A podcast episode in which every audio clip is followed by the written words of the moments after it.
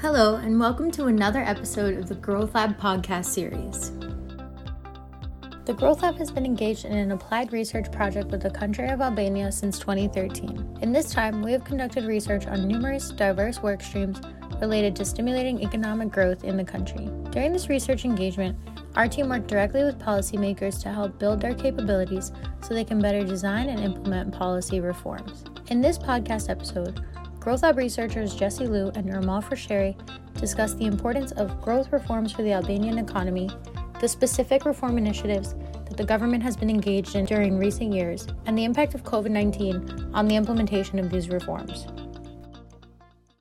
Hello, and welcome back to the Albania podcast series. We've now been doing a few different sessions where we've sat down with the team and with various individual members. And today we're really excited to be sitting down with Ermal Frasheri, who is the leader, our fearless leader of this project. So in the previous podcast that we've done, we've done some references towards the main constraints that emerged from the growth diagnostic work that the Albania team has conducted over the course of the years. And this has been really interesting, I hope, for you and for us to understand what we look at when we try and do analysis at the growth lab. But we all know that policy is not just only about research. Policy is also about implementation. And if we just find things in analysis, that's not enough really to ensure that things will change. It's policy change has to be paired with smart reforms, and it's also a really long term process. So, because of this, and because the Growth Lab has been working in Albania for such a long time, Albania presents a really interesting case study, I hope, for examining how long term policy change happens. And so, as always, I'm Jesse. I'm a research assistant at the Growth Lab. I've been guiding you all through these sessions. And today, as I said, we're sitting down with Ermal because we want to discuss a very specific aspect of policy change. And this specific aspect is smart reforms for growth. So, to get started, Ermal, do you mind giving us all a brief description of what we mean when we talk about growth reforms and how this kind of fits into our work at the Growth Lab more broadly? Fantastic. Thanks so much, Jesse, for your work and for your kind words. So, it's a spot on question about how to distinguish growth reforms from the other types of reforms that a government takes on, right? So, when a government gets into a position where it has to adopt public policies and implement them, it faces often um, a quandary. Often governments are faced with a number of challenges or policies that they would like to, to change. And the question there is how do we distinguish reforms that aim to spur or accelerate growth from other reforms that the government just has to do because it is a government? Right. So when we speak about growth reforms, we, we tend to focus on the kind of reforms that if you enact a policy and implement it, then it will move the needle regarding economic growth. So in other words, it will unlock a particular constraint that is blocking growth from materializing. And in particular, when we think of growth, we think of growth in a certain way. So we think of growth in terms of diversity and in terms of higher complexity. So, in other words, countries, in order for them to grow, they need to diversify their economic base and also move towards higher complexity processes. And this is what we mean by growth. So, when it comes to reforms, then we look into the kind of reforms that will A, enable a country to build capacities, and in particular through acquisition of know how in order to diversify its economic base and also move towards higher complexity processes, as opposed to other reforms which are necessary for a country but are not binding to growth. So that's the, the particular twist or the distinction that we at the Growth Lab use when we work or collaborate with governments on economic development policies. Great. Thanks so much for that really broad overview. And I think it is true that you know, we have to be very specific about what we mean about growth. So now moving into the project that we're talking about, which is Albania, can you tie us together with this description of growth and growth reforms you just spoke of and the Albania project more generally? So why are growth reforms so important in the context of Albania? So in the case of Albania, what do we mean by growth and why growth is important in Albania? So in the case of Albania, when we think of growth, we think about it in different ways on the one hand, we think about growth as a way of delinking from the traditional way the Albanian economy has evolved over these last 30 years. So just you know, as a recap, the Albanian economy has traditionally focused on producing textiles and gar- garments in particular, agricultural products, and also raw materials. And the question is, you know, while this growth model has worked for um, about 30 years, now it's a time when Albania has to link from that and introduce more diverse set of actors in its economy. And with that, we think that the growth will accelerate, but also Albania will move towards higher complexity, and therefore also it will grow faster and in a more sustainable way. Right. So when we think about growth in Albania, that's what we're thinking about. So how do we move away from relying on sort of traditional growth engines that the country has relied on in the last 30 years? So what are some of these new entrants?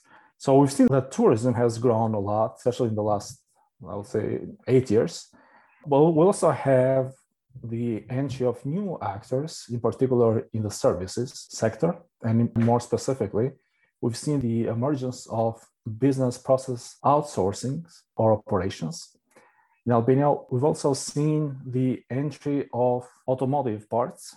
So that's another way how Albanian economy is being diversified so we think that in the next four or, or eight years, what Albania needs to do is particularly attract the kind of investments that will help it transform its economic base towards a more diversified one and towards one that is more complex.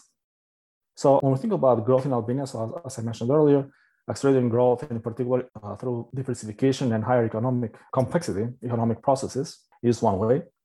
But also, when we think about growth in Albania, we think about capacity building and institutional building, and why that is necessary. You know, so that is necessary because through capacity building, we create structures in place that outlast time, and then they create conditions through which it is easier for the economy to move towards a higher diversity or a higher complexity. Therefore, building capacities is essential to economic growth.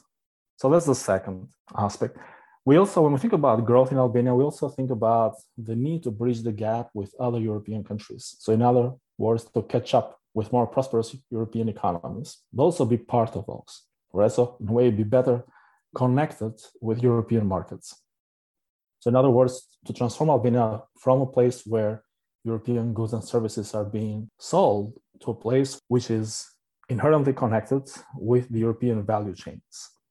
And then ultimately, we would like to see Albania transform into a place that is attractive for both Albanians to, to stay, but also from people from other European countries to move into.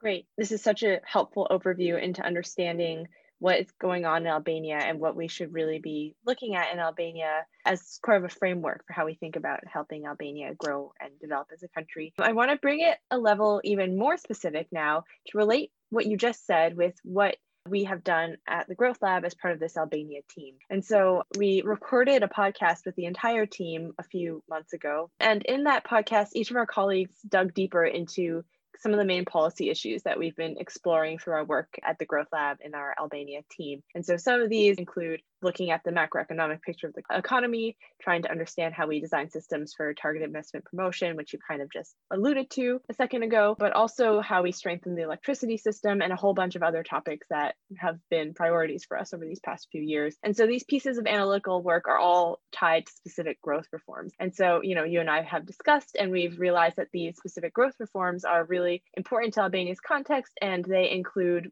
six big priorities. So the first one is smart investment attraction. The second one is public assets management. The third one is structural reforms in the electricity sector. The fourth one is linking infrastructure projects with the rest of the economy. The fifth one is creating a stronger macroeconomic policy to fund growth reforms. And finally, the last one, which you spoke about quite a bit, is this issue of building institutional capabilities to kind of ensure that growth reforms can be implemented and move forward. And so I was wondering if you could talk us through each of these and how they connect to the analytical work that we've done. So when you mentioned those areas or the sectors that we have identified and that we talked about in the previous podcast, we look into how they actually form part of a whole. So when we think about how to better target investments, how to be more effective and efficient in the use of public assets in order to create more wealth, how to deal with structural reforms in various sectors, whether it's electricity or infrastructure development, but also how do we ensure that the macro situation is stable in order to provide or finance the growth projects and ultimately what kind of institutions or capacities we need to create in order for this growth to materialize and also be sustainable, we see that, that they are part of a whole, right? So on the one hand, when we think about being better at targeting investments, what we have in mind, specifically in the case of Albania, is that we need to, to attract the kind of investments that will enable Albania to move from point A to point B in terms of diversity.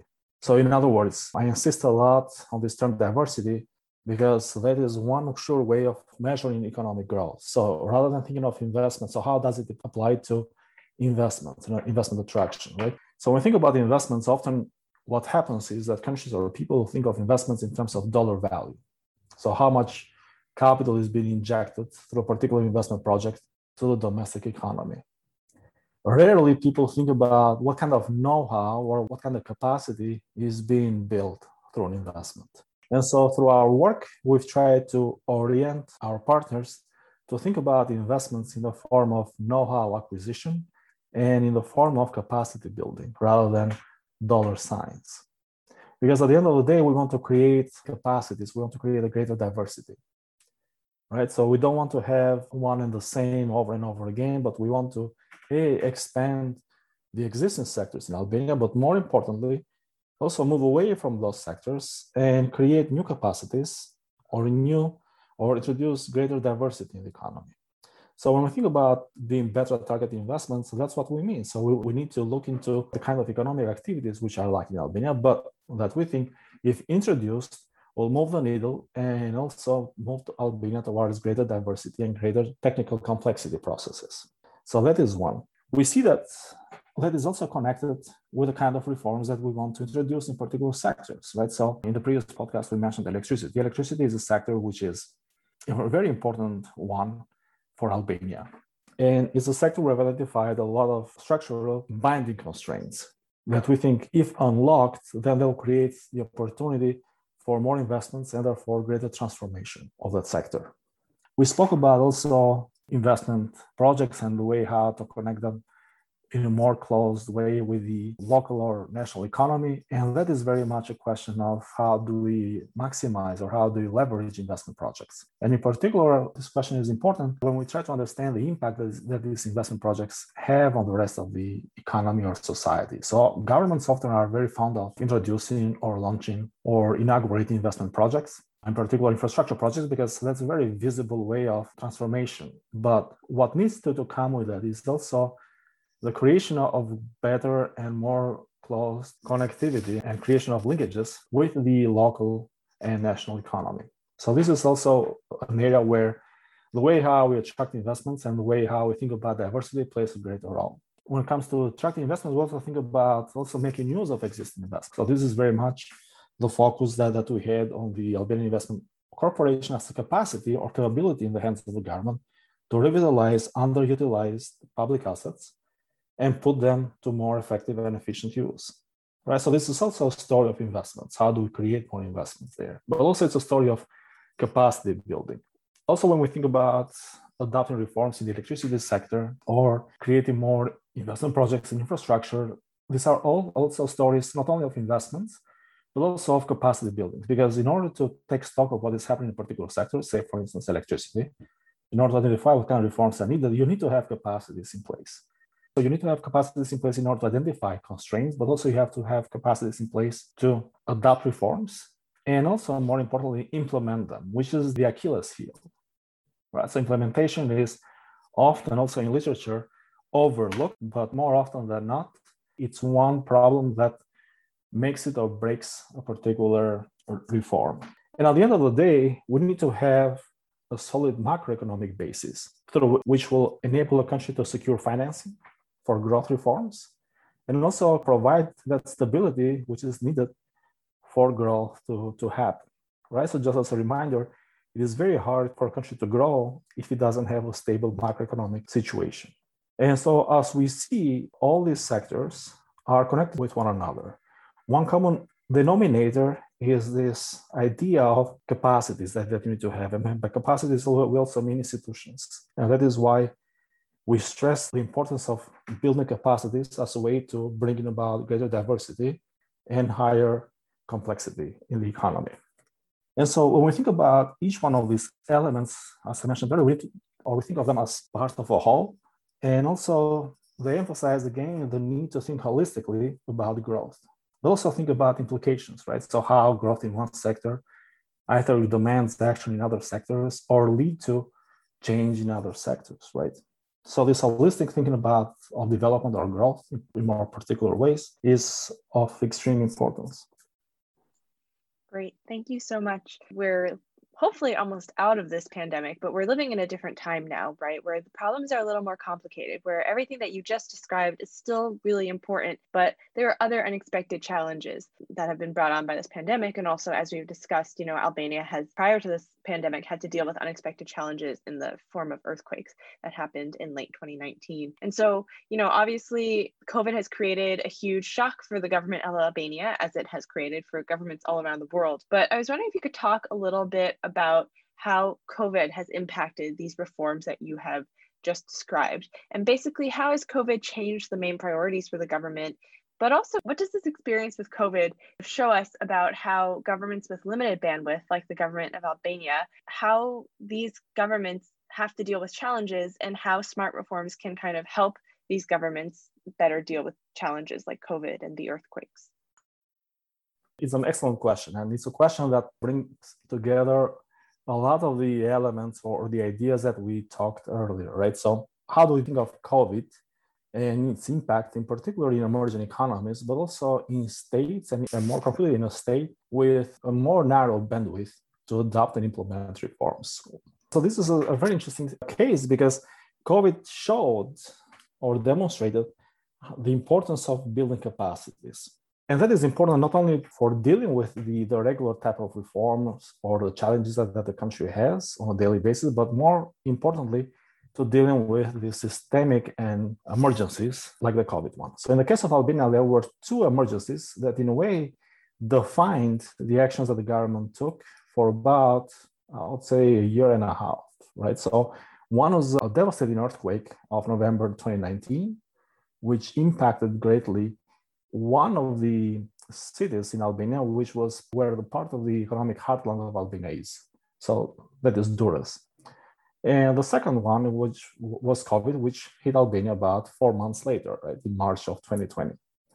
And what we saw, not only with respect to COVID, but also with respect to the earthquake, a natural catastrophe of that magnitude was able or sufficient on its own to shift or derail government's plans.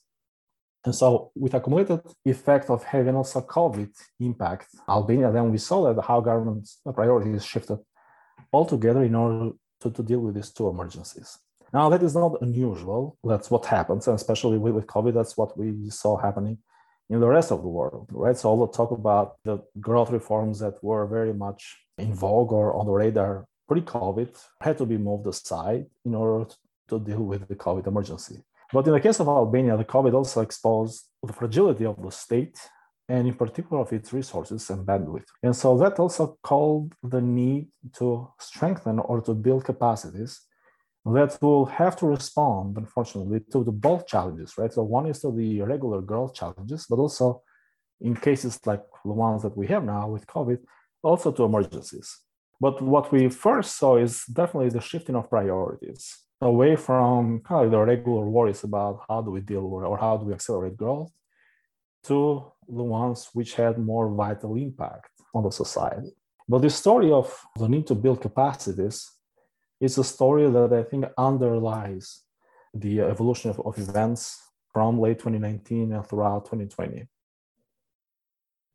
Great, Ermal. Thank you very much for that because I think that it's common for us as a Growth Lab to kind of share the work that we do through things like the policy papers that we publish, the growth diagnostic reports, the economic complexity reports that we publish. But I think that, you know, this conversation with you, Ermal, and I hope for our listeners, has shown that working in policy and what the growth lab kind of does more generally is way more broad than just trying to come up with these analyses and as you said ermal you know this Smart growth reforms are really necessary for ensuring that change takes place, and they're especially necessary for governments with limited bandwidth who have to face emergencies and it was really helpful, I hope, for our listeners and for me to talk about sort of what this means in the context of Albania specifically. And as always, it's been such a pleasure to use Albania as a case study for understanding broader things, but also it's always been a pleasure to kind of delve more deeply into Albania specifically to understand how policy analysis has to be tied with government action and has to be tied with capacity building and flexibility and reform.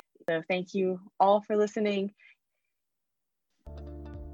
If you want to learn more about the Growth Lab's latest research and events, please visit growthlab.cid.harvard.edu.